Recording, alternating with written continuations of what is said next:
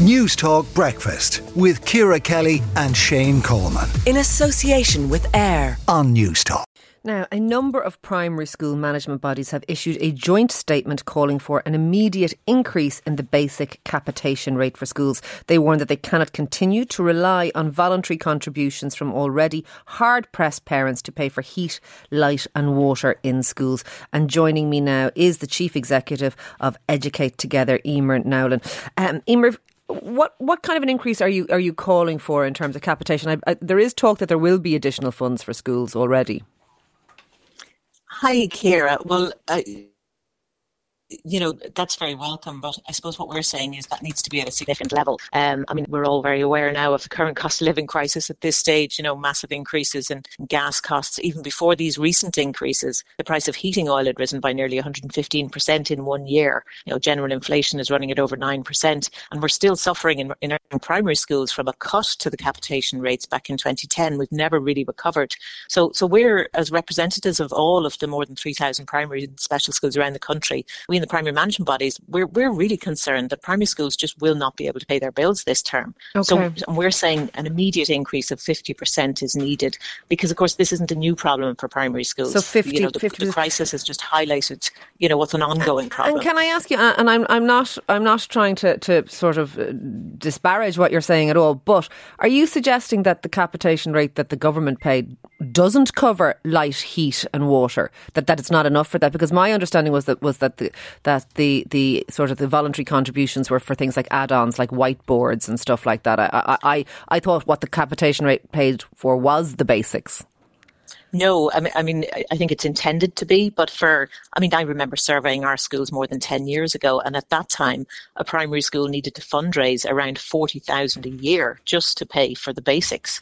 So, you know, and, and that situation has gotten worse over the years, and especially in recent years with the, you know, the level of increase in costs that's there. Okay. So, no, and, and look, you know, we all know that parents are being asked for voluntary contributions. Yes. You know, parents' associations are outdoing themselves year on year to come up with bigger and better fundraising uh, activities and you know it, it, just it shouldn't be this way. I mean the resources a child has access to in school should not depend on the capacity of the school community to provide voluntary contributions or to fundraise because of course some schools can can fundraise more than others. So this is causing huge inequalities as well. Yeah. Um, although, so, yeah, although schools that might struggle to fundraise would be DEIS schools those types of schools they, they do get additional funding already they do, and, and there were you know some some um, changes there earlier this year that are very welcome. But but the DEIS funding that's there, it, it's good, but it's not enough okay. for those DEIS schools. And then of course there are many schools uh, serving very disadvantaged populations that fall outside the DEIS scheme, True. and many children living in poverty in schools that are not DEIS schools. But the, so you know we the, just can't keep going back to parents. The average shortfall you're saying for for basic utilities for a school,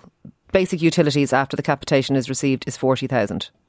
Yeah, and there's different ways you can, look at it. I mean, the INTO um, do a figure every year for you know the annual cost that is raised for primary schools, and I think it's running at about 46 million uh, last year was raised by parents in school communities just to pay the bills in, in primary schools. I mean, this really isn't how we want to run our, our education system. Yeah. Is there an um, argument, and, and just lastly though, is there an argument, and, and I'm not, I'm asking the question just, that raising funds through things like bake sales and, and you know, parish fetes or, or whatever, obviously they maybe not for Educate Together, but you know, fairs and things that maybe people might run at Christmas or what have you, that that is a good way of fundraising because it takes it out of the, the, the taxpayer pot and, and, and puts it into the school community where people, you know, uh, it brings the school community together in terms of uh, uh, of events and occasions that that are sort of nice and cohesive and all of that. Is there an argument that that isn't the worst way to raise money?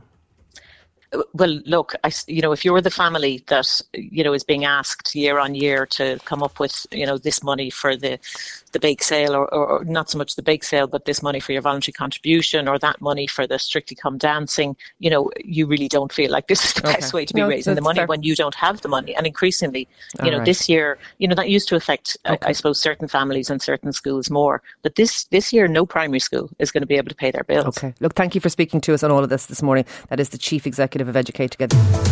News Talk Breakfast with Ciara Kelly and Shane Coleman. In association with AIR. Weekday mornings at 7 on News Talk.